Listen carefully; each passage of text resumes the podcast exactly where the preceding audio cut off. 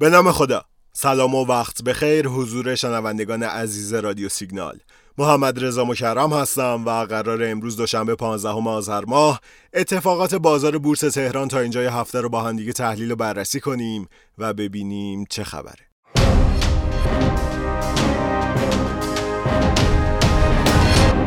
شنبه 13 آذر در اولین روز معاملاتی هفته شاخص کل برای چهارمین روز متوالی کاهش داشت. کلیت نقشه بازار قرمز بود و فقط 100 تا نماد مثبت داشتیم. شنبه 1/3 بورس صف فروش بود و دوباره شاهد خروج 374 میلیارد تومان نقدینگی حقیقی ها بودیم.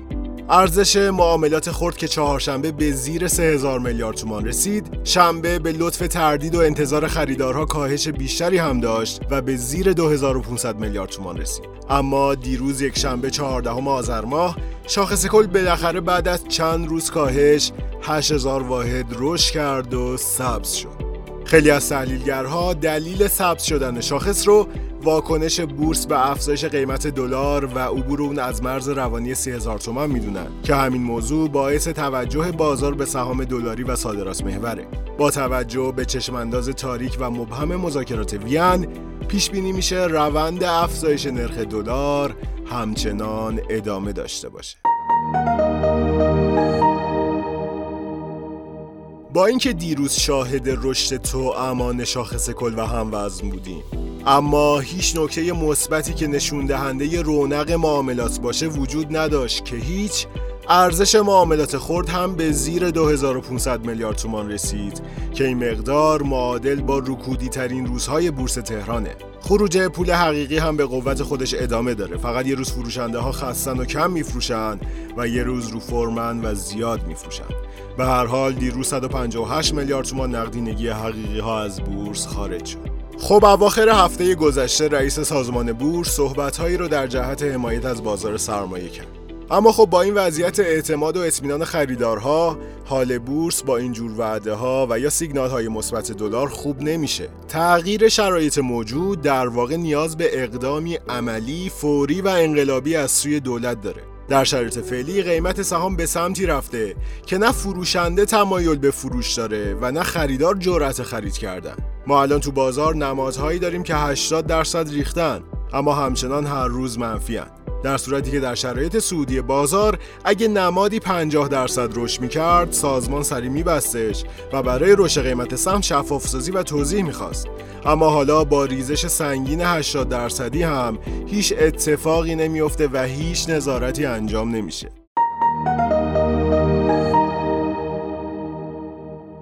اما امروز دوشنبه 15 آذر ماه رشد دیروز شاخص کل ادامه پیدا نکرد. در حالی که امروز شاخص هموزن تونست مثبت بمونه، شاخص کل 0.7% کاهش داشت و به عدد 1,342,000 واحد رسید. در پایان بازار امروز حدود 70% نقشه معاملات قرمز بود و متاسفانه معیارهای حیاتی بازار وضعیت بدتری نسبت به روزهای قبل پیدا کردن. ارزش معاملات خرد به حدود 2300 میلیارد تومان رسیده و خروج نقدینگی حقیقی بیشتر از دیروز به 234 میلیارد تومان رسید. همینطوری بخواد پیش بره احتمالاً ارزش معاملات خرد چند روز دیگه به نفت هم برسه.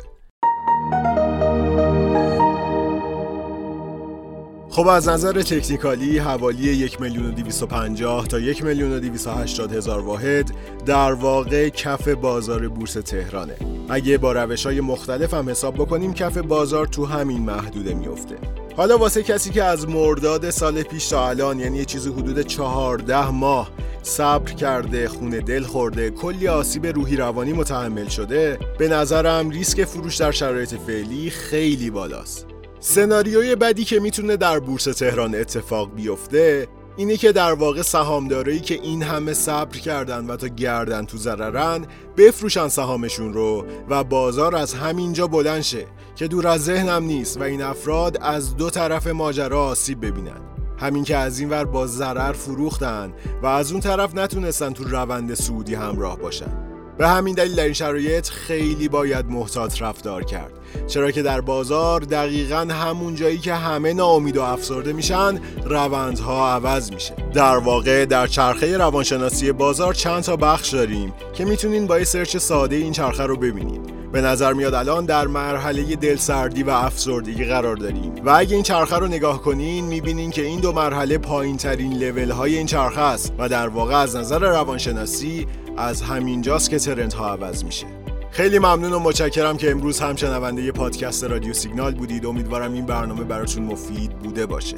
مرسی از اینکه برامون کامنت میذارین و نظرات و خواسته هاتون رو با ما در میون میذارین.